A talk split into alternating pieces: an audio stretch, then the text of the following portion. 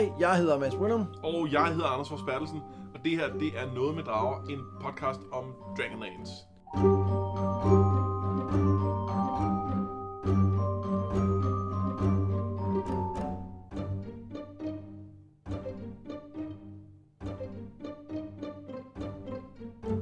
I dag skal det handle om bog to i det tredje bind af Krønikerne, nemlig Dragons of Spring Dawning. Og det er altså det er den næst sidste bog i Krønikerserien. Det er der, hvor at alting begynder at falde på plads, og hvor vi gør klar til den, den endelige quest øh, på vej til at besejre Mørkets dronning. Ja, og jeg synes godt, man kan se, at vi lige skal de sidste brikker på plads, inden at der kommer øh, klimaks. Fordi jeg synes faktisk, det er lidt en mellembog igen. Der ja.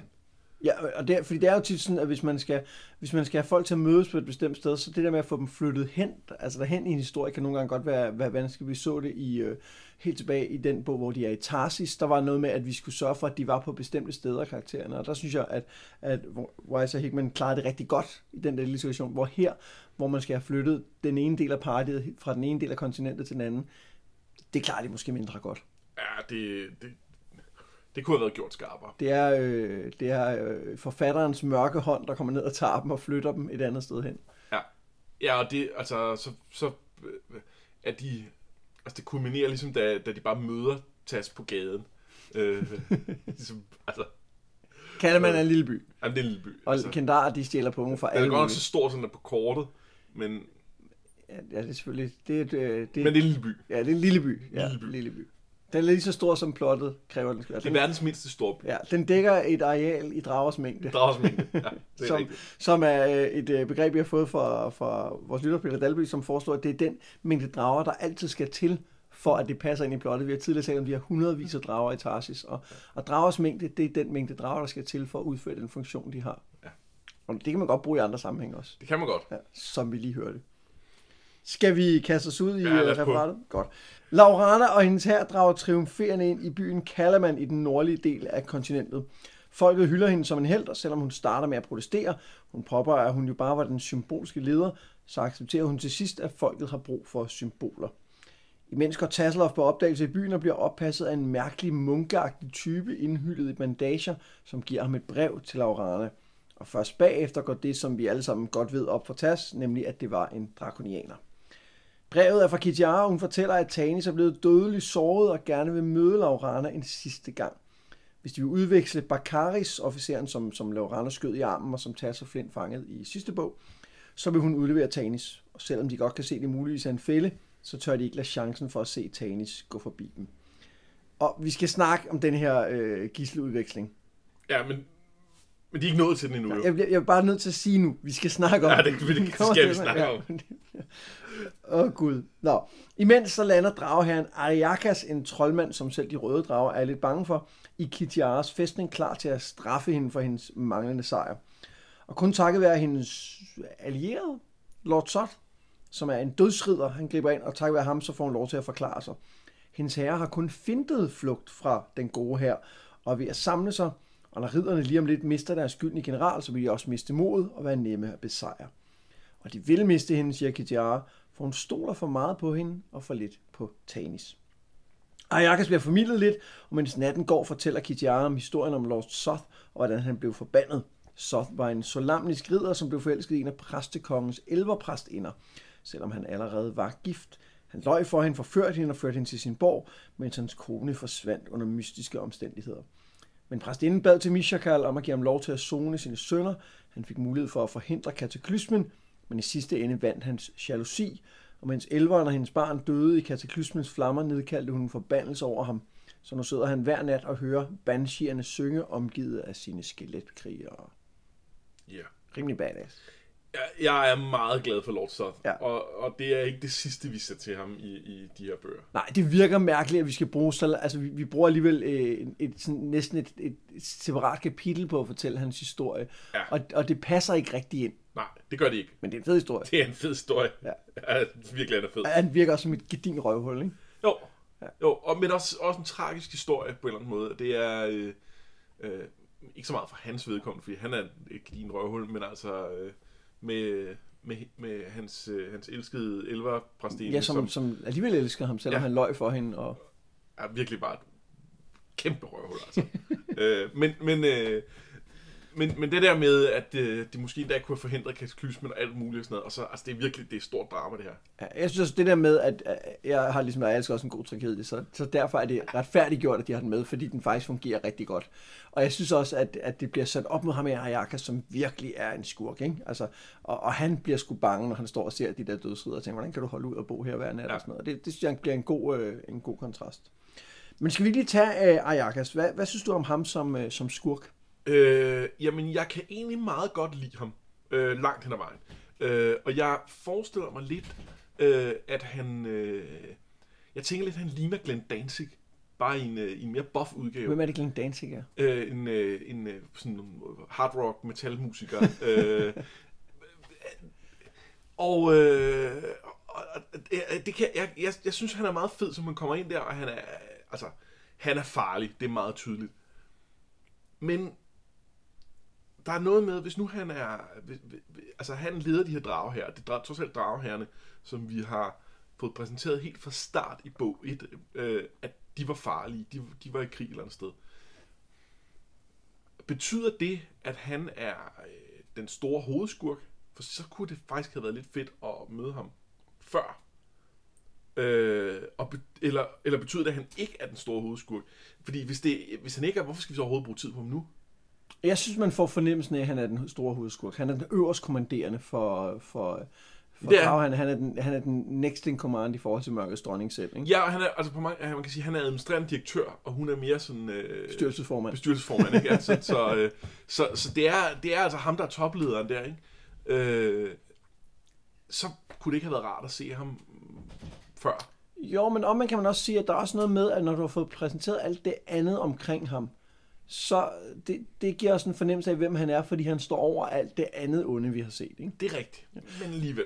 Og så kan jeg jo godt lide, at han er, altså det første han gør, det er, at han jo tager en af Kitiaras officerer og lige kaster ham gennem rummet med et knytnæveslag, og man får en idé om ham, at han er troldmand, men han er, han er ikke en svægtning. Nej, altså, han er, han er meget stærk. Han er en fuldstændig modsætning til Raistlin. Og det synes jeg er meget interessant, at troldmænd til synligheden også kan være, være seje krigere. Ja. Men du spørger, hvordan det ser ud, og det er faktisk lidt interessant, fordi i, i hver kapitel i bogen, der er der jo øh, nogle, øh, nogle små sådan, tegninger. Øh, og der er faktisk et billede af en, jeg kun kan forestille mig, er Ariakas her, og det har altid undret mig lidt, fordi vi er enige om, at han er et menneske, ikke? Jo, jo. Ja.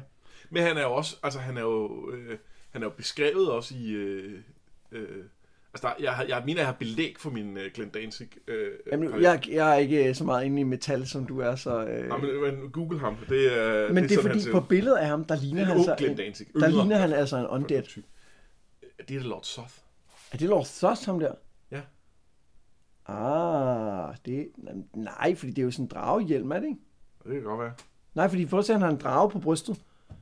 Vi sidder og kigger på en, på en tegning lige nu, og det, og det, jo, fordi det er en drageskældsrustning med en drage på, og hvor Lord Soth har jo en rose på, fordi han er solamnisk ridder. Åh, oh, jeg kan godt se, at han, han har sådan lidt dødningeragtigt. Det er, prøv, det er tegnere, der er blandet sammen. Jamen det tror jeg også, altså det tror jeg helt sikkert, at det er tegnerne, der begyndte fejlen. Det, det er bare, jeg, jeg kan bare huske fra, da jeg læste bøgerne første gang, jeg undrer mig meget over, fordi han blev beskrevet som en, ja, men, som, ja, som en menneske, men så pludselig står han der ude, hvordan, hvem er han, tænker jeg. Han er, han er menneske. Ja, det er det. Nå, øh, hvad er nu, hvis vi tager øh, Laurana? Er hun, er hun værd at tale om på det her tidspunkt? Øh, skal vi ikke lige snakke om hende efter, øh, efter den der udveksling? Jeg, jeg synes, noget, der måske var lidt interessant at tage her, det er hele den her idé om den modstræbende held, som jeg egentlig meget godt kan lide. Ja. At hun, hun, hun ikke kan lide at blive hyldet, hun har ikke lyst til at blive betragtet som, som den her, den gyldne general, som de kalder hende, men, men tager så til sidst... Øh, hvad skal man sige, teten op og siger, okay, men så holder jeg den her tale for folk og opbilder dem og sådan noget. Det, det kan jeg egentlig meget godt lide. Den er sådan en ydmyghed omkring sin egen øh, formål. Ja, og, og man kan sige, det er selvfølgelig også, det, det, det skal også drive hende nu her, for det er noget, vi er nødt til at have et eller andet, der gør, at hun har en øh, at hun har en modstand, sådan så, så hun føler ikke så meget ansvar for det her. Hun føler lidt, at hun er blevet prakket det på. Øh, så Og jeg skal lige sige nu, at hvis man lytter med og kan høre nogle svage lyde i baggrunden, så er det bare min baby, som er vågen og er i et andet rum. Jeg tror ikke, jeg er ikke sikker, hvor det går med, men hvis man kan høre sådan nogle mærkelige lyde, så er det bare, så er det bare ham, der blander sig. Ja. Han, han, der er også en anden forælder. Altså det, vi har ikke bare sat ham ind i et andet rum og sidder og optager, fordi det, det vil være ondt. Ja, det, og han ville nok komme til at larme så meget, så vi, så I ville kunne høre det. Ja. det. Det kan vi godt regne med. Og hvis I ikke kan høre det, så, så bliver det bare mærkeligt. Så er det bare mærkeligt. Så det, så tænker, hvad, hvad er det for en lyd? Nej, det eneste, vi kan høre, det er, at I har dårlig lyd, Mads Anders. Det er det, vi kan høre. Ja. Men vi kan ikke høre nogen baby. Nå.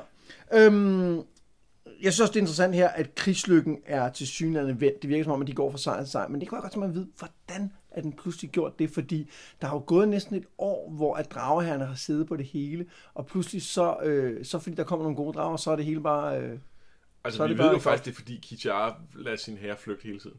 Jamen, det er jo kun den del. Hun har jo kun nogle af herrerne. Jo, men hun har vel dem, der er i det her område.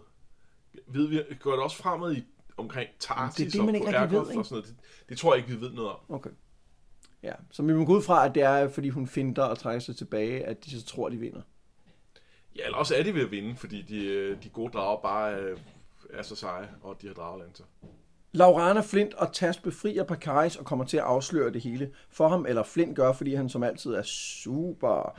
De går uden for bymuren, hvor en drakonianer, Gakan og nogle øh, viverner, vil jeg kalde dem. Jeg, jeg ved, jeg ved, jeg, jeg vil ikke have noget med det ord at gøre, altså. Hvad, hvad, hvad, hvad, når du ikke udtalte eller hvad? Nej. Du tænker bare, den, den giver du til mig. Ja, det... Tak, tak. Bakaris beordrer Gakan tilbage til byen, og han, eller, eller den, går modstræbende med til det. Den er bange for, at Bakaris har planer om at få sin egen personlige hævn, men kan ikke rigtig gøre andet.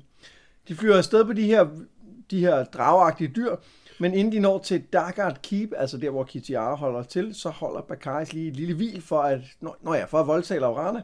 Men det ender galt for ham, og til sidst stikker Tas ham ned med sin kniv. De skulle nok have visiteret ham ordentligt. Det ser ud til, at de kan slippe væk, men så kommer Lord Soth. Han tager Laurana med sig og beder de to andre gå tilbage til Kalaman og sige, at de har den gyldne general, og at Kitiara vil forhandle om deres overgivelse. Og nu kan vi tale om det. Det er så dumt. Alt, alt i det her kapitel er rystende dumt. Det er helt sindssygt. For det første, beslutningen om at, at, at lave den her udveksling giver ingen mening. Øh, jo, jeg forstår godt, at Laurana har nogle følelser involveret og sådan noget, men vi taler om, at hun udveksler for en, altså, det, det er jo for en af fjenderne for pokker. Ja, men, men det, der hører med til historien, er jo, at, øh, at hun snakker eller tænker over, at Bakaris alligevel bare vil blive henrettet af de solamniske riddere. Så det er ikke sådan, at hun, altså det er ikke, at de kan bruge ham til så meget andet. Men det, der slet ikke er nogen mening, det er, at Kitiara siger, at Tanis er blevet såret under et slag. Det vil sige, at han må være blevet såret i hendes tjeneste. Ja. Så han, han er faktisk en af de onde nu, ikke? Det, det, er, det må han jo være i Lauranas øh, bevidsthed. Det er ikke bare et spørgsmål om, at de har mødt hinanden på en kro i, i, øh, i øh, Flotsam og knaldet, øh, som de faktisk har. Han, han, han har i den her historie kæmpet for dragherrerne. Ja. Øh, det, det, altså... Øh, Jeg siger ikke, at det skal dræbe alle følelser hos hende. Det, det, det er ikke plausibelt, men, men, men, men det, det nytter bare ikke noget. At, altså, det, det, er for, det er en dårlig beslutning. Det er en helt igennem dårlig beslutning. Og, øh, og det er en beslutning, som passer utrolig godt til den Laurana, vi mødte tilbage i første bind. Ja. Som øh, stak af hjemmefra for at løbe efter Tanis. Og nu har vi lige brugt halvandet bind på at udvikle hende, og hun er blevet ret sej. Hun har haft nogle virkelig fede, øh, fede passager, hvor, hvor hun tydeligt har rykket sig. Og så er hun pludselig på magisk vis tilbage til at være den her Laurana, før udviklingen skete. Ja, og hun bliver jo støttet af især Flint, som jeg også siger, han jo godt forstår, altså selvom det, han også vurderer, det nok er en fælde, så forstår han jo godt beslutningen, fordi han ville jo også gerne se Tanis den sidste gang. Og på en måde kan jeg bedre forstå Flint, men jeg kan forstå Laurana, fordi at, at, at hun jo netop har vist ansvar over for de her folk, hun ja. leder. Ikke? Jeg synes, det, det er en ting. Altså hele motivationen er mærkelig. Der kan man så sige, fint nok, det er sådan plottet er. Det er det der historien. Og jeg synes egentlig, de har gjort, hvad de kunne for at sætte det op. Altså vi har haft øh, Kitiara møder øh, Laurana der, hvor Sturm dør, ja. hvor at, øh, at hun siger, at hun tror på, at det er rigtigt. Så har vi Gilthanas, der fortæller Laurana, at han har overhørt det her med øh, Kitiara, der, der praler af, og er knaldet øh, med Tanis. Mm. Så de har gjort, hvad de kunne for at sætte op, at hun har den viden, og hun tror på Kitiara. Så det er en ting. Men det, som jeg synes er, er helt horribelt, det er, hvor dårligt planlagt det her. Og det er jo ikke kun Laurana og Tas og, og, og Flint, der planlægger den her øh, ting dårligt. Det er jo også Kitiara. Ja, ja. Altså, så, hun sender en drakonianer ud på nogle, nogle, nogle dyr, som skal hente dem ud fra bymuren. Hvad, hvad nu, hvis de kom med en, en fjende? Altså, hvad nu, hvad nu, hvis de ikke kom med? Ja, hvad hvis de havde bedraget med? Ja, hvad, hvad havde de så ikke regnet med? Altså, hvad skulle der så ske? Det, hvorfor ikke sende Lord Soth ind og hente hende med det samme? Ja. Han virker rimelig kompetent. Lord Soth virker utrolig kompetent. Ja. Øh, øh, farlig. Ja, faktisk ekstremt farlig, ikke? Ja. Men også, hvorfor, når man nu ved, at det måske er en fælde, hvorfor så ikke forberede sig på en fælde? Ja. Hvorfor gå med til at blive kropsvisiteret, når man kommer ud? Hvorfor ikke overfalde den drakonianer og sige, okay, nu bestemmer vi. Ja. Nu flyver du også derhen, hvor vi skal hente Tanis. Hvorfor ikke stikke af i det øjeblik, Tanis ikke er der, som man har regnet med, altså, det giver ingen mening. Og de, de kunne i første omgang have startet med, for eksempel, at, at bagbinde øh, Bakaris, når de tager ham ud. Øh, sådan så, så de i hvert fald, indtil de når et punkt, hvor de ikke kan gøre andet, er i kontrol over situationen i forhold til ham. Øh, fordi så har de, altså... Fordi der kun er den her ene drakonianer, så vil de rent faktisk være i kontrol over situationen på det tidspunkt. Ja, og jeg, og jeg, synes, det, jeg synes, det vidner om... Altså, det er jo inkompetence, og det irriterer mig ved de her karakterer, ja. Fordi de har gjort så mange seje ting, de burde være mere kompetente, end de er her. I hvert fald Laurana, hvor Flint har vi ligesom erkendt, at han er, er larmende inkompetent. Og, og Tasselhoff har jo sin egen slags kompetence, men fair nok, at den ikke strækkes til at planlægge ting. Det gør ja, det er det, det, Men det, han, det, han sørger jo effektivt for, at da de prøver at tage deres våben fra dem, så sørger han jo for, at, det, at, at spilde deres tid, så de glemmer at, ja. at afsøge ham, ikke? Og ja. finde hans kniv. Så, så, så han viser faktisk sin, sit eget lille mål af kompetence inden ja. for det, han nu kan. Og de klarer over situationen meget godt, da de ser en mulighed for at slippe ud af den der øh, sag, hvor de jo får besejret Bakaris for at gøre noget ved ham. Ja. Så, så på den måde er det meget, men det er bare optakten til, som er helt uduelig. Øhm, og den anden ting, som, som er...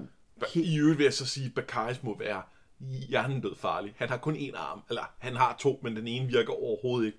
Og alligevel... Det er fordi, lyk... Laurana skød ham i den jo. Ja, ja, ja. ja det var bare sådan, øh, at lige... Alligevel lykkes det ham at, at besejre, næsten besejre de her tre andre. Ja. Øh, Flint skal forestille at være en kompetent kriger. Laurana ved vi også har kamptræning. Hun slog den der drage her nede ved ismuren ihjel.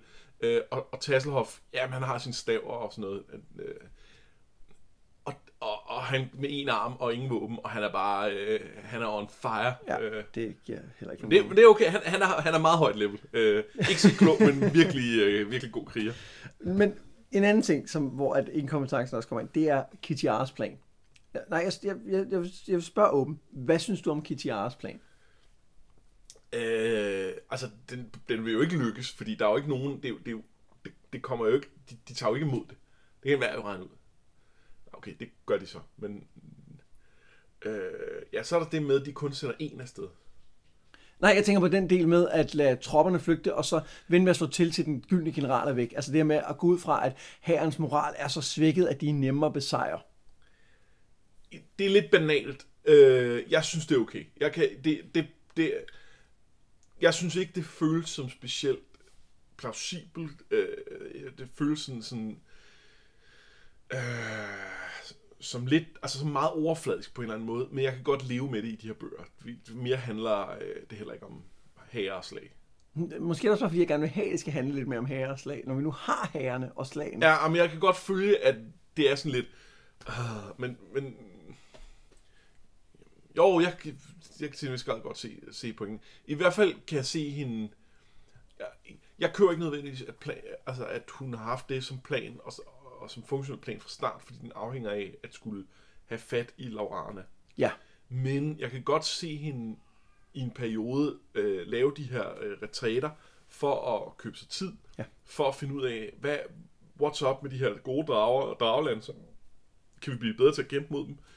Øhm, vil der vise sig en mulighed for, at vi kan gøre noget andet? Hov ja, det viste sig her. Ja, det prøver jeg at gøre. Ja, og det kan jo også være, at den her plan, hun fremlægger for, for Ariakas, er en måde at få ham med på sin side. Ja. Sådan som for eksempel får adgang til de her flyvende citadeller, som han jo har. Ja. Øh, dem, skal, dem skal vi tale mere om. Ja. Øh, men vi skal også lige vende, fordi jeg synes også, vi ser her øh, den der ting, som Ellistan siger i en tidligere bog, med at det onde altid ender med at vende sig mod sig selv. Og det synes jeg meget tydeligt, at vi har både Gakan og Bakaris, hvor hvis de ikke havde skændtes, så havde de lykkes. Så havde han ikke været død nu, Bakaris. Ikke? Men vi ser det også i øh, Ariakas og Kitiara. Faktisk i Ariakas selv, der jo har slået sin egen far ihjel. Øh, mm. Også fordi han myrdede hans mor jo, ikke? Så, men, men der igen, det der med det onde vender sig altid mod sig selv. De to kæmper mod hinanden og ikke med hinanden, altså Kitiara og Ariakas. Og det synes jeg er meget interessant, at man ser det på flere niveauer. Ja. Nå, Tanis, Goldmoon, Riverwind og Berem er i nogle mærkelige rum. Berem afslører, at han kan tale, og han siger, at han ikke kan blive, hvor de er. Han er over tre hundrede år gammel, og han leder efter noget, men han ved ikke hvad. Han bliver ved med at dø for så at leve igen, og alt hvad han ønsker er fred. En rød troldmand kommer ind og siger et mærkeligt ord og går så igen. De følger efter ham gennem talrige illusioner, og pludselig står Tanis i et rum med en form for kort på et bord. Det ligner et kort over der, hvor de er, men det ser underligt bekendt ud. Og så ser han på en inskription, at det er præstekongens by Istar, byen der blev ramt af det flammende bjerg under kataklysmen. Et andet sted i byen drømmer Caramon om sin bror. Han drømmer om dengang Raistlin dræbte, hvad han troede var ham i den højeste magis tårn. Han drømmer om at blive forladt af Raistlin under drømmen i Silvanesti, og han drømmer om at synke ned i malstrømmen og bare glemme. Men sidst kæmper han sig tilbage på grund af sin kærlighed til Tika, forklarer den røde troldmand hende. Han hedder Zebulah, og han fortæller, eller Zebulah. Ja, jeg ved ikke. Jeg ved det ikke. Zebulah, det lyder mere troldmandsagtigt, ikke? Det siger vi. Og han fortæller, at de blev reddet af havelverne. Han giver ikke meget for de ting, man bruger sin tid på op på land, og han opfordrer dem til at blive i ruinerne under havet og skabe et nyt liv for dem selv. Tika er tændt på ideen, pun intended, men Caramon siger, at Raistlin stadig er en del af ham, men for nu vil han give hende det, han trods alt kan. Øhm, hvordan synes du, altså det her med, at de er blevet reddet af havelvere fra den her malstrøm, hvordan synes du, det fungerer? Øh, det, det er selvfølgelig lidt et, øh, altså... Det er jo ikke noget, vi har fået introduceret før. Men omvendt vidste vi godt, at der skulle et eller andet rimelig vildt til at redde dem, når de nu blev trukket ned i en malstrøm. Så øh, der synes jeg egentlig, det er fint. Og øh, øh, ja, altså vi er jo lidt ude i igen, at, at øh, nu skal de lige vise, at en, en, et lille hjørne til af den her kampagneverden, ligesom med gnomerne. Jeg synes forskellen er, at her skal vi ikke bruge unødig tid på at se, hvor, hvor skør... Øh, den her vandelverkultur er. Vi skal bare bruge dem, fordi vi skal videre med plottet, og det synes jeg er fint. Ja, jeg, jeg er meget splittet, fordi på den ene synes jeg, det er, det er lidt kedeligt. Altså ja. Det her med, at de bare bliver reddet, og så bliver de senere strømmet til Kalaman, og så er de der, hvor de skal være. Altså der, der er ikke, igen er det ikke deres egne handlinger, der gør det. Nej. Altså det er, fordi de tilfældigvis havner i malstrømmen, så slipper de for Kitiara, og så kommer nogle elver og redder dem.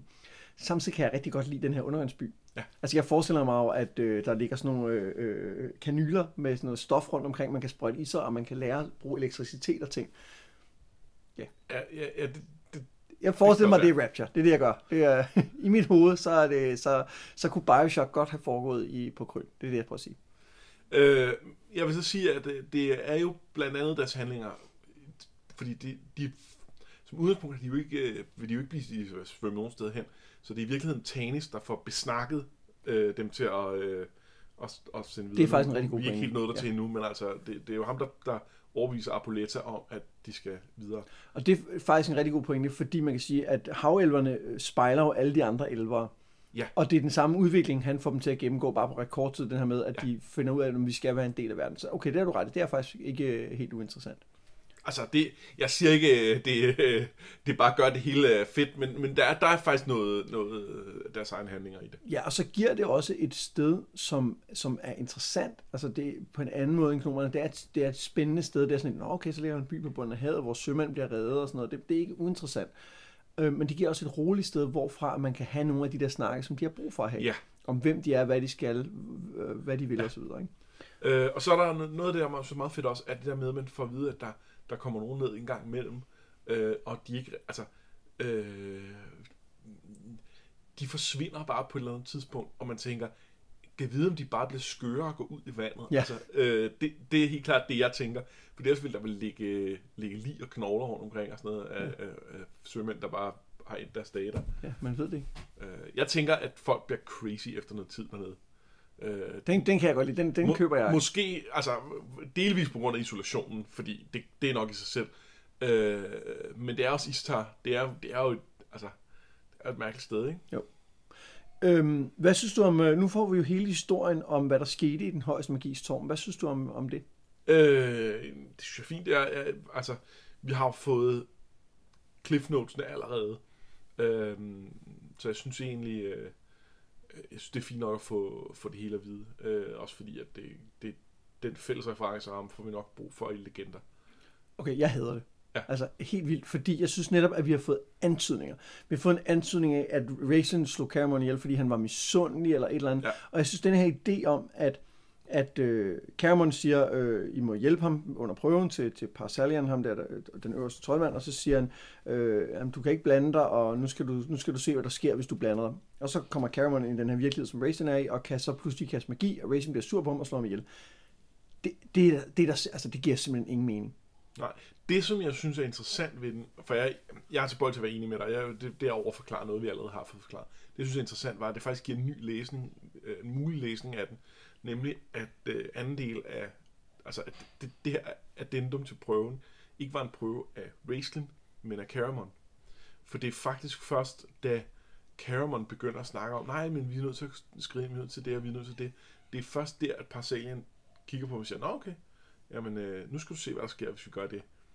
Øh, så havde Caramon holdt sin kæft, så havde den ikke været der. Og dermed kan man argumentere for, at den del af prøven faktisk i virkeligheden er en lektie til Caramon og ikke til Raistlin. Jamen specifikt blev det sagt, at den, den, det er ikke en del af hans prøve. Det, det, han gør det, ja. Det er der sagt allerede, men, det, men, men, men der blev det bare sådan et, øh, sådan et det der trickspørgsmål, man lige skal have, inden man får den karakter ind til eksamen, øh, for at se, om man, øh, om man nu kan have det. Men, men, men helt specifikt, at det faktisk ikke er en del af hans prøve, fordi det er en del af Caramons prøve, altså ja. Ikke hans magiprøve. Ja. Men, men jeg, det, det, jeg synes, der ikke giver nogen mening, det er, jeg synes, at, øh, jeg synes ikke, at, at det giver mening, at Raistlin ville reagere så voldsomt på, at Caramon kan kaste magi, fordi han har jo ikke taget magien fra ham. Altså, det er bare øh, misundelse. Ja. Og, og jeg synes, det er en meget voldsom reaktion, altså, at han så slår Caramon ihjel. Det, det er jeg enig i. Øh, jeg kan sagtens se ham være misundelig, jeg kan sagtens se det ødelægge deres forhold for evigt. Ja. Men det i situationen at sige, ah, okay, så slår han ihjel. Det, ja, han... det er en eskalering. Øh, altså han, man kan sige, at han er presset. Altså, ja, men, men jeg synes jo, at Caramon skulle have taget hans kræfter fra ham, og skulle have, skulle have øh, eller have taget, altså gjort, at han ikke kunne bruge sin magi, ja. Eller skulle have støttet ham på et tidspunkt, hvor han ikke havde brug, virkelig ikke havde brug for støtte, hvor, og taget ham ud af prøven, ja. Og sagt, nu tager jeg dig ud, du må ikke klare din prøve, du må bare være en almindelig øh, øh, første ja. Level troldmand. Det er det. Altså, der skulle have været mere på spil for Racing. Jeg synes, det er en, en kæmpe overreaktion, og det er det, jeg synes, der er en fejl her. Ja, okay. Fordi at, at man kunne gætte, at det var noget med jalousi, det var noget med at lære kontrol og sådan noget, men, men man havde ikke det ikke præcis på plads. Nu har man det pludselig på plads, og jeg synes, det skuffer rigtig meget. Det kan jeg godt følge. Ja. Nå, øhm, vi skal videre. Re- Tanis, Riverwind og Goldmoon ser den røde troldmand tale med havelveren Apoletta. Tanis forklarer dem om krigen deroppe, og om mørkets dronning, at hun ikke helmer, før hun kontrollerer det hele. Troldmanden går med de to barbarer ud for at finde Caramon og Tika, mens Tanis bliver tilbage for at fortælle mere om krigen. Undervejs spørger troldmanden, om Goldmoon kan forklare, hvorfor kataklysmen også ramte de uskyldige, men hun har ikke noget ordentligt svar. Imens ligger Caramon med den sovende Tika og tænker. Han tænker på Tika, som fortjener kærlighed, og på sin bror, som, vil de andre sige, ikke gør det. Men det er fordi, fortæller han sig selv, at de ikke forstår, at Raistlin havde brug for ham. Brug for ham, når han var svag og bange og vågnede om natten og skulle have hjælp til at holde mørket på afstand. Men hvad vil han gøre nu, tænker Caramon, når han er alene og fortabt i mørket. Det er måske en øh, anledning til lige kort at vinde Raistlin og Caramon igen. Ja. Hvad tænker du om deres øh, forhold fremadrettet, om man så må sige? At, øh, at, at nu, øh, nu er jeg faktisk lidt træt af det. Øh, nu, nu, øh, nu, nu, er, nu synes jeg, at jeg har hørt nok om Caramon, der, øh, der, der, der mener, at Raistlin har brug for ham, for det er så søn. Øh, det gør mig lidt angst for at skulle læse legender. Jeg synes faktisk omvendt, at det var rart endelig at få noget mere konkret på. Altså at få, få konkret ja. Viden om, hvorfor er det, at Caramon synes, at, at Raistlin er, er, er noget værd. Altså her får vi en konkret historie om, at han åbenbart har været, altså, været plaget af voldsomt meget, og har været svag som barn og sådan noget, og har, har haft brug for Caramon på en helt anden måde, end man har fornemmelsen af. Man har lidt fået fornemmelsen af, at Caramon primært er en, der, der henter vand til hans øh, drik, og så en gang man støtter ham, hvis han har det svært at gå. Men, men her bliver det sådan mere, altså... mere det endnu mere konkret. Ja, ja. Øh, det, det vil jeg også sige. Det, det, er, det er en god ting, men jeg, jeg, jeg må indrømme, at jeg, jeg giver meget lidt for deres forhold på nuværende tidspunkt. Ja. Og så kan jeg jo egentlig godt lide den der afslutning med at sige, hvad vil han gøre nu, hvor han er alene og ja. Får tabt i mørket, fordi ja. den, det, altså, det vil Raistlin jo ikke mene, han er. Nej. Men, men, men det vil Caramon. Raistlin er jo måske heller ikke så alene, som han, som, som Caramon tror, han er. Nå, ja, okay. Jamen, det er han jo, altså, fordi han har jo ikke sin bror længere, så må han alene. Nej, så er han alene. Tanis fortæller Apoletta deres historie, mens de andre kommer tilbage. Hun spørger ind til Berem og foreslår, at de tager til Mørkets Dronnings tempel i Neraka.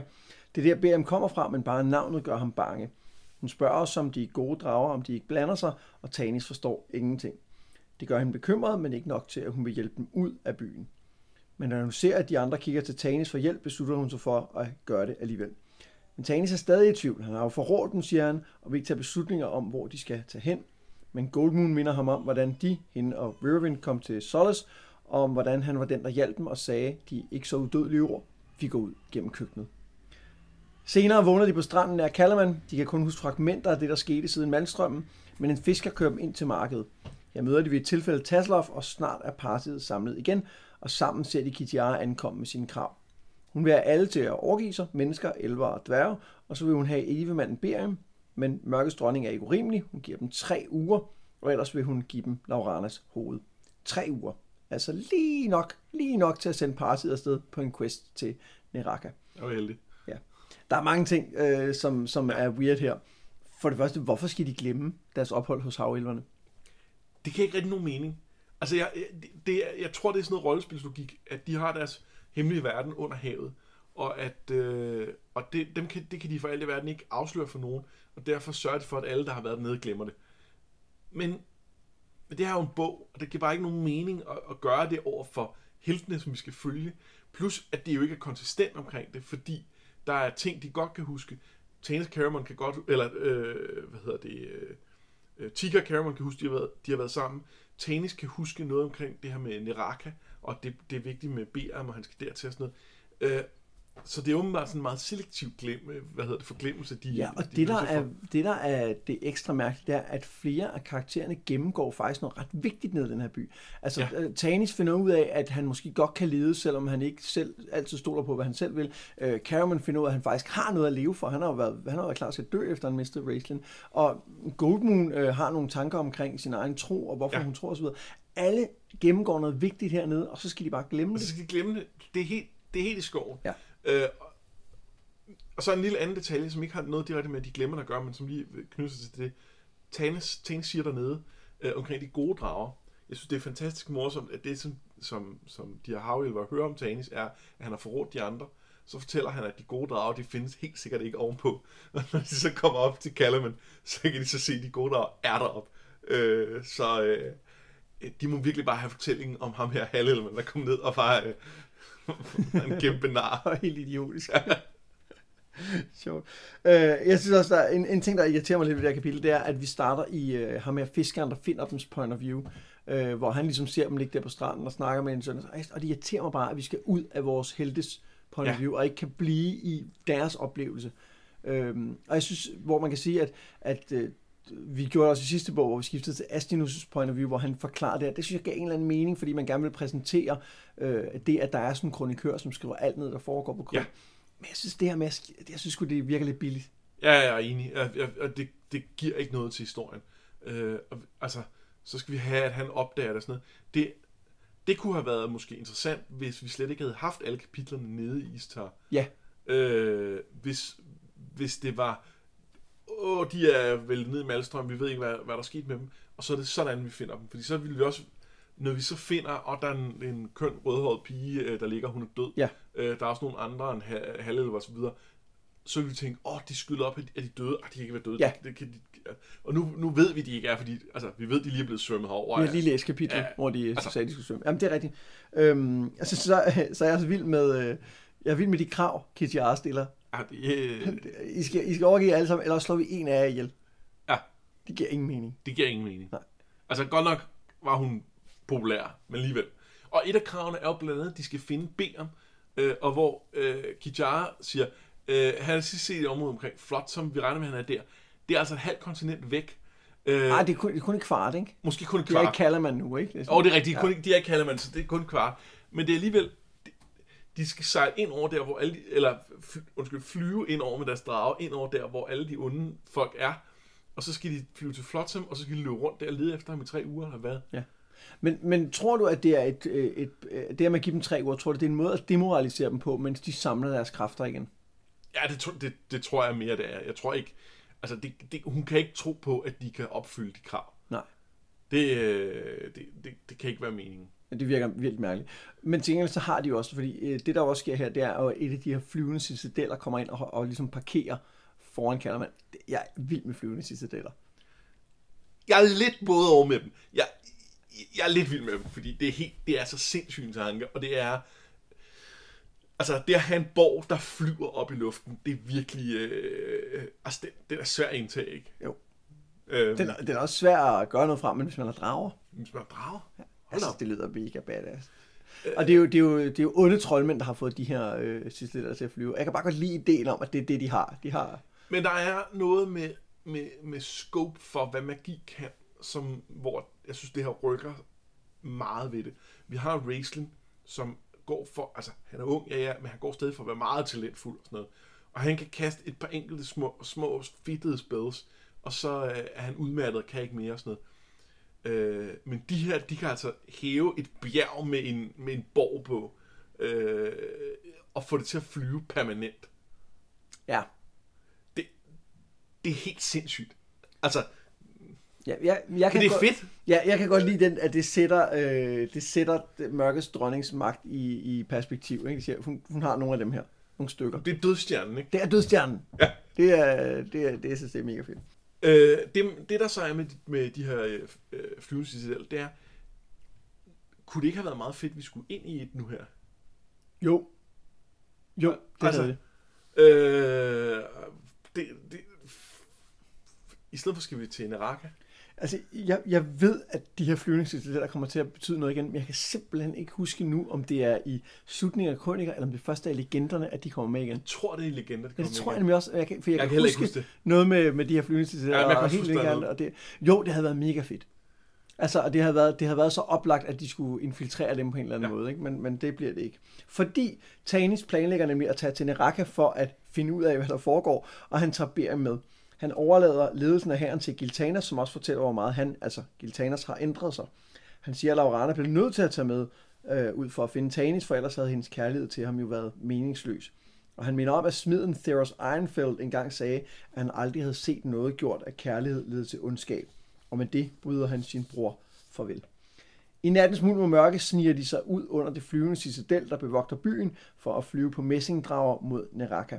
Men først siger Tanis, at Goldmoon og Riverwind må blive tilbage på grund af barnet, de venter. Og mens de sniger sig afsted, ser Tanis Goldmoon stå med et enkelt tændt lys, som lover håb. Og her slutter så bog to af Dragons of Spring Dawning.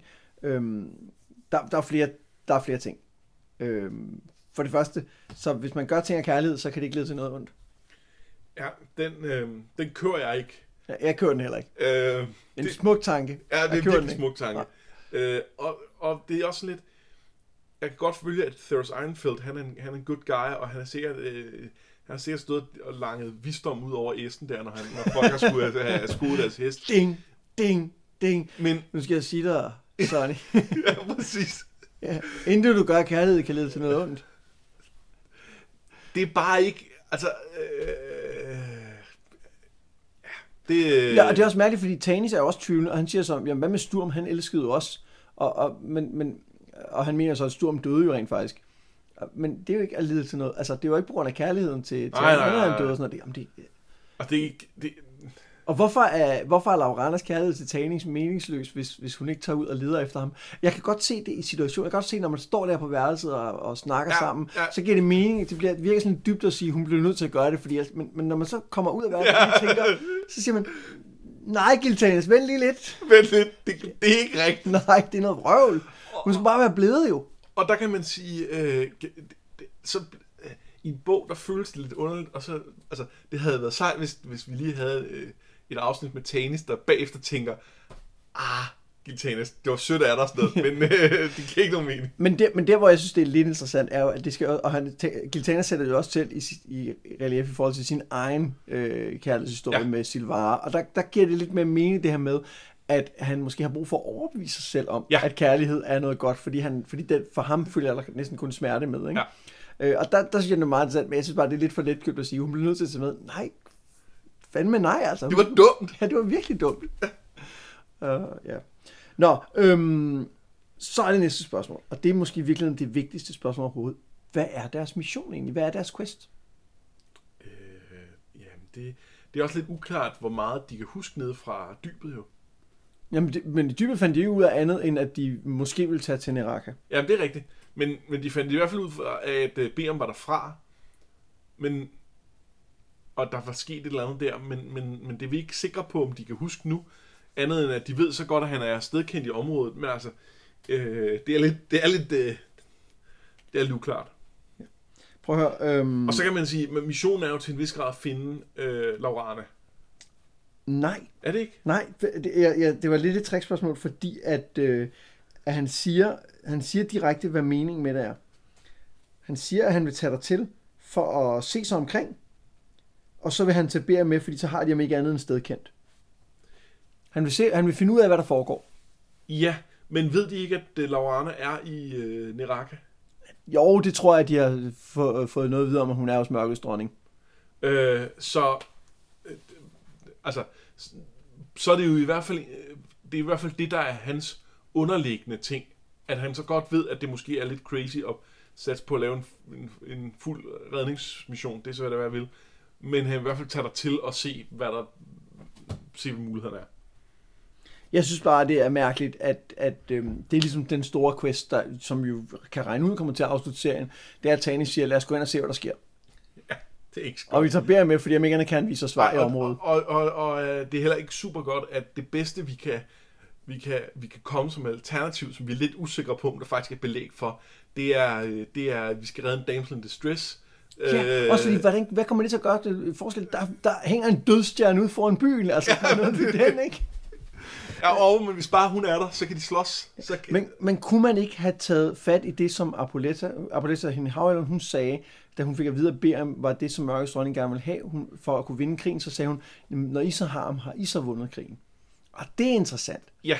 Fordi det, hvis det nu var det, de havde taget fat i, eller hvis nu Berem vidste, at han, at han måtte tage til Neraka, men han var bange for at tage derhen, sådan så at Tanis skulle sige, nu gør vi det, du bliver nødt til det. Det er også lidt det, han siger til ham, altså ja, ja. Han er bange. Men hvis han nu... Hvis, hvis, der hvis de var... havde en eller anden idé om, at, øh, øh, en formuleret idé om, at det, at, at Berem tager tilbage til Neraka, kan gøre en eller anden forskel. Ja, hvis, hvis, hvis der bare nu var, var Tanis sagde, prøv at høre, Berem, han er vores proton-torpedo. Ja.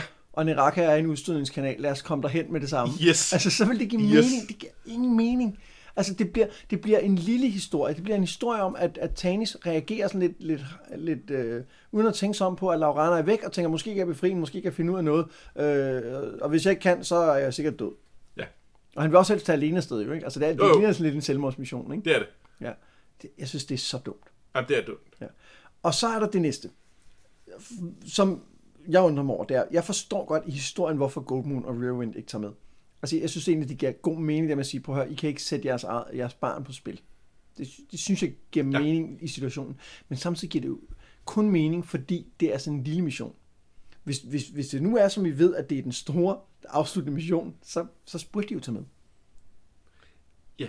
Så, så det, jeg egentlig siger, det er, at fra forfatternes side virker det mærkeligt, at man ikke har taget de her to med. Hvorfor går du ind i faren uden din cleric? Men det kan være, det, det, det kan være, det er derfor, at de har sørget for at frame den som, som en lille mission. Fordi de tænkte, vi skal i hvert fald ikke have Goldmoon Riverwind med, øh, så nu er vi nødt til at lade som om, at det er bare sådan en lille mission, de godt kan sidde over. Ja, det kan sagtens være. Jeg, jeg, jeg tror, jeg hælder til, at det giver mening, fordi at det bliver sådan en, en fin lille ting, at de siger, at de bliver tilbage og er håbet om, ja. At det her barn kan blive født til efteråret og se Sollers, når træerne vokser op igen og sådan noget. Jeg synes egentlig, så, så på den måde giver det mening. Det er bare mærkeligt. Det er deres cleric. Det er deres ja. Healer, som de ikke tager med til Mørkets Dronning-stemplet. Men også i forhold til, at Mørkets Dronning jo er en gud. Ja. Øh, øh, Goldmoon er det tætteste, de har på noget, der kan gøre noget ved de clerics, ja. Onde clerics, som vi ved er derinde. Som vi ved er der. Hun hjalp det, mod Verminard. Ja. Ja, det var hende, der kunne gøre en forskel der. Og, og nu skal de ind der, hvor at der er ti Verminards. Og så, øh, så kunne hun måske være fint nok at have. Ja. Som man kan fornemme sig, jeg er ikke vildt begejstret for den her bog. Jeg synes, Ej. Den er lidt kedelig. Jeg synes, den, den ikke rigtig... Den flytter os videre, men det bliver sådan en underlig, underlig måde, ikke? Hvor vi ikke rigtig kommer nogen vegne, men så kommer vi alligevel til den her quest, som vi ved, vi skal have på et eller andet tidspunkt. Hvad synes du om den? Jeg er meget på linje med dig. Der, der er lidt forskel på nogle af de konkrete ting, vi, vi, vi, bliver, vi bliver irriteret over. Men altså, øh, overordnet set, så, så er det... så er det sgu lidt sløjt, og jeg, jeg, jeg er lidt bekymret her for, for, for sidste bog faktisk, fordi jeg synes, at det, at det, at deres mission er så vag, øh, det kan altså også godt spille ind på, hvor, hvor fedt det bliver, når de så ja. skal ind ud på den. Øh, og øh, og det, er, det er faktisk oprigtigt bekymret for, at, at, øh, at historien har ligesom tabt pusten, og jeg er bange for, at man nogensinde får det igen. Ja, og vi er tilbage ved det problem, som vi også lidt havde tidligere med, at vores helte gør ikke noget, som gør, at de kan vinde krigen. De har ikke nogen planer om, hvad de vil gøre for at vinde krigen. De har ikke nogen planer om at finde de her dragelanser, så de har ikke nogen planer om at finde de gode drager. Det er hele tiden sådan, at de lidt sådan falder over en løsning, som kan hjælpe dem. Så det er meget sådan lidt, ja, faktisk lidt gammel, gammeldags rollespil, sagt det der med, at, at spillederen præsenterer dem for noget, når vi kan også prøve det her, og så gør de det. Og hos det virkede, så vandt vi kampagnen, ikke? Jo, og hvor jeg synes, at andet bind, der var, det, det var stadig et problem, men det var også bare kendetegnet af helte, der tog ansvar hele tiden. Ja. Og som tog informeret ansvar på en eller anden måde, hvor at det, at Tanis tager ansvar til sin Neraka, det mister betydning, fordi det, han, han, vil, han vil nok prøve at redde Laurana, og så vil han kigge sig om, og det er det. Ja, hvor det havde jo været meget mere interessant på, på, på sin vis, hvis, hvis Tanis vidste, at uh, Laurana var oppe på Citadellet, uden for Kalaman, men sagde, jeg bliver nødt til at tage sin Neraka. Ja. Altså, hvis han i virkeligheden gjorde det modsatte af hende, og sagde, jeg kan ikke... Jeg kan ikke sætte alt på spil for hende. Jeg bliver nødt til, og hvis ja. hun så tilfældigvis var Neraka alligevel eller et eller andet, ja, så ville det være over, ja, et eller andet, ikke? Øhm, ja, så, så jeg er ikke sådan vildt begejstret. Øhm, men skal vi ikke alligevel kigge på en, en top tre over de mest interessante karakterer? Jo, jo jeg, jeg, jeg, jeg må sige, at jeg har faktisk svært ved at finde nogen, jeg synes er rigtig interessant i det her. Okay, jeg har meget øh, valgt efter... Øhm, hvem synes jeg har nogle interessante passager, også fordi det er jo en relativt kort bog, den er kun på hundrede sider, øh, og vi skal alligevel forbi en del karakterer, en del plotpunkter, ja. så det er ikke fordi, at hver enkelt karakter får særlig meget plads. Nej, det er en god pointe, og det er, man er ligesom nødt til at hive fat i, i når der er et eller andet fedt, og så sige, ja. Så det er det, der bliver afgørende. Skal jeg komme med nogle bud, så kan du øh, sige, om du er enig eller uenig? Ja, lad os gøre det så. Okay. Jeg er lidt i tvivl med plads nummer tre. Ja. Jeg har to, som jeg synes lidt kæmper om den, og det er Gilthanas, ja. og så er det Goldmoon. Gilthanas er, fordi jeg jo er vild med den der antydning af den historie, der er med ham og Silvara, som ikke fylder ret meget, men som lige får lov til at, at stikke næsen op til overfladen, og så kan jeg også godt lide, at han, han i tale sætter den forandring, han har gennemgået. Og altså, det kommer ikke som nogen overraskelse for, men det, for os, men det, at han siger det til Tanis, og bruger det som afsæt for at sige til Tanis, du er sgu god nok et eller andet sted. Det kan jeg meget godt lide. Det, det kan jeg også. Jeg, jeg tror faktisk, jeg er tilbøjelig til at have Gilthanas højere. Øh, jeg, synes, jeg, synes, han er, jeg synes, han er rigtig fed. Jeg synes, han er, øh, jeg synes, han er den, den af karaktererne, man klarest mærker på, at han har udviklet sig fra bog et. Og det, det synes jeg tæller rigtig meget op. Øh, udviklet sig et interessant sted hen. Øhm. Der er også noget interessant i, at, at uh, Tanis uh, ligger op til, at hvis han gav Berem til Gilthanas, så ville han bare udlevere ja. ham. Og det tror jeg ikke på. Det er jeg heller ikke sikker på. Jeg, jeg tror, at Gilthanas om nogen ved det der med at tage svære valg for at, at komme til en, ja. en større, ja. et større mål, om man så må sige. Ja, og, og, og han, er jo, han er jo investeret i, i øh, den her øh, strid med Mørkets dronning på en anden måde, ja. fordi der er altså det her med dragerne er så tæt knyttet til. Øh, men det, og det er så interessant, om Tanis bruger det til at øh, manipulere Berem. Det gør han jo, men, men om han, om han decideret lyver, øh, eller om det er også fordi Tanis ikke har set nok til Gilthanas efter øh, han mødte Silvara. Og det kan sagtens være. Ja, det, det er øh, de meget præcis. De har jo lige mødt hinanden igen. Ja, det er rigtigt. Øh, øh, og nu kan jeg så ikke huske helt sekvensen af ting, men den, den heart-to-heart, han har med Gilthanas, er vel efter, han har haft samtale med Berem. Ja, det er det. Ja, det er det. Øh, hvor at, at det er jo i virkeligheden der, hvor Tanis opdager, at Gilthanas ikke helt er den samme, han var engang. Ja. Øh, selvom, han var, selvom han var sur lige da Tanis kom, og det ja. er også fair nok. Altså. Ja, okay, ham skylden for ja. Laurana var væk, hvilket jo var altså, forståeligt, men forståeligt. Ikke, ikke fair. Nå, men, men Goldmoon, det handler primært om, øh, hun har den her snak om tro med ham, den røde troldmand under havet, som jeg synes er, som jeg synes er meget interessant, og så kan jeg godt lide, ja. at hun er den, der skubber til Tanis og skubber ham i den rigtige retning. Åh, oh, det er rigtigt. Det er rigtigt. Øh, og så har hun jo et callback til den næsten udødelige sætning, vi går ud gennem køkkenet. Som du påpegede tilbage, da vi læste ja. allerførste bog, allerførste øh, bind, at det var sådan en, der var ment som at skulle være en ikonisk sætning. Ja. Og nu fik vi at se, at det var ment sådan. Du havde ret. Jeg havde ret. Ja. Øh, men jeg synes stadig også, jeg havde ret i, at den ikke var god nok til det. Oh yeah. øh. Og også fordi man forestiller sig situationen, hvor Goldmoon siger det til Tanis, han siger, sagde jeg det? Det kan jeg slet ikke huske. det, det. Øh, jeg, at de to vil jeg klart helst have Gilthanas, men jeg, lad os lige høre, hvad du har længere op. Fordi... Jeg, jeg tror også, jeg har talt mig mere varm på Gilthanas, end jeg troede. Ja. Øh, på andenpladsen, der vil jeg tage Caramon. Ja. Øh... Og det, det kan jeg godt se. Og det er både på grund af det her med, at han jo egentlig er, er klar til at, at bare synke ned i glemselen, men ligesom redder sig selv tilbage på grund af et eller andet med Tika. Jeg kan godt lide, at, at det ikke er færdigt med Raistlin for ham. Jeg kan godt lide det der med, at selvom han er blevet forrådt jo, altså selvom han er blevet, for, eller måske nærmere forladt af sin bror, så er der stadig et eller andet, som binder de to sammen for ham. Og ja. Synes jeg, det her lille glimt af, ikke den høje magis tårn, det synes jeg var, var, var irriterende, men, men det her glimt af, hvordan de var som børn, og om den Øhm, den forbindelse, de havde dengang, synes jeg er interessant og siger meget om, hvem Caramon er i virkeligheden.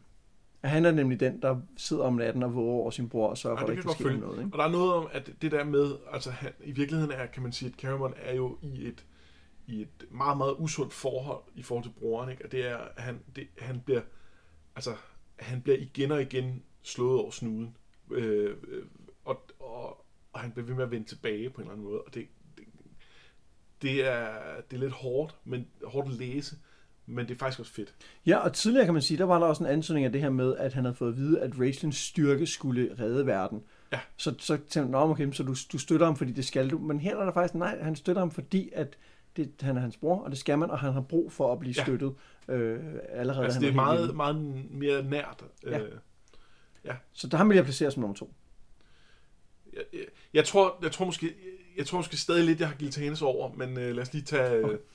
På førstepladsen vil jeg, og det er lidt modstræbende, men så alligevel, der var jeg så vrede Tanis. For jeg synes, han, han, er, han, er, han, er, han, er, han er vred over alt det. Han er vred på ja. den her elveren, hvor hun ikke blander sig. Han er vred på sig selv over, at han ikke kan tage nogle beslutninger, og han er, han er hele tiden bare... Nu skal der fandme ske noget, og, det, og det kan, ham kan jeg godt lide, kan jeg mærke. Det er jeg faktisk enig i. Ja, det, det, det, det er en meget anden Tanis, end de to andre, vi har haft i løbet ja. af, af bøgerne, men jeg synes faktisk også, han er fed. Øhm. Og jeg kan godt lide Tanis, der gør noget. Ja. Jeg synes, at forklaringen er idiotisk. Jeg synes dermed, at vi skal ned og finde ud af, hvad der foregår. Det giver ingen mening. Jeg synes godt, at han kunne have tænkt nogle flere tanker om, når Berem... Fortæl os nu bare, hvad han skal. Altså, ja. Det behøver ikke være en hemmelighed, at Berem kan vinde over Mørkets dronning. Det har vi gættet. Ja. Lad nu også bare personerne... Lad os nu vide, at det er et Hail Mary pass, men de faktisk kan vinde på det. Ja, og det kunne de have fundet ud af på en eller anden måde. Ja. Altså, eller de kunne have tænkt, okay, mor, vi kommer alligevel til at tabe. Lad os tage chancen. Ja.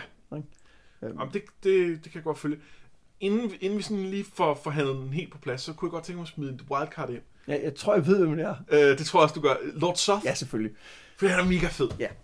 Øhm, jeg, synes, at, øh, jeg synes, at Lord Soth ikke helt er der endnu, fordi at der mangler, øh, der mangler den vigtige komponent i, hvem han er, som kommer lige om lidt.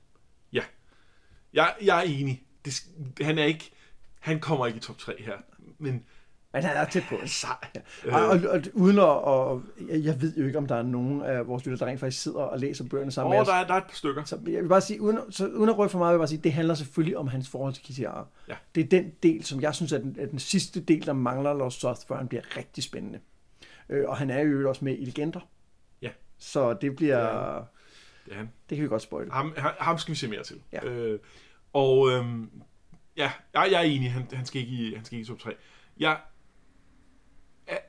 Af de, af de fire, du nævnte, så synes jeg, vi er nødt til at tage Goldmoon fra. Ja, det synes jeg, du ret i. Når, øh, når, jeg tænker, når jeg tænker over det nu, synes jeg, du er fuldstændig ret. Selvom jeg synes, det er en fin, det er en fin afslutning, vi får på hendes og Riverwinds historie. Det her med, at de bliver tilbage, de får et barn, de er håbet, ligesom de var håbet om, at de gamle guder kom tilbage. Jeg synes, de har fint tjent deres, øh, deres funktion som bipersoner.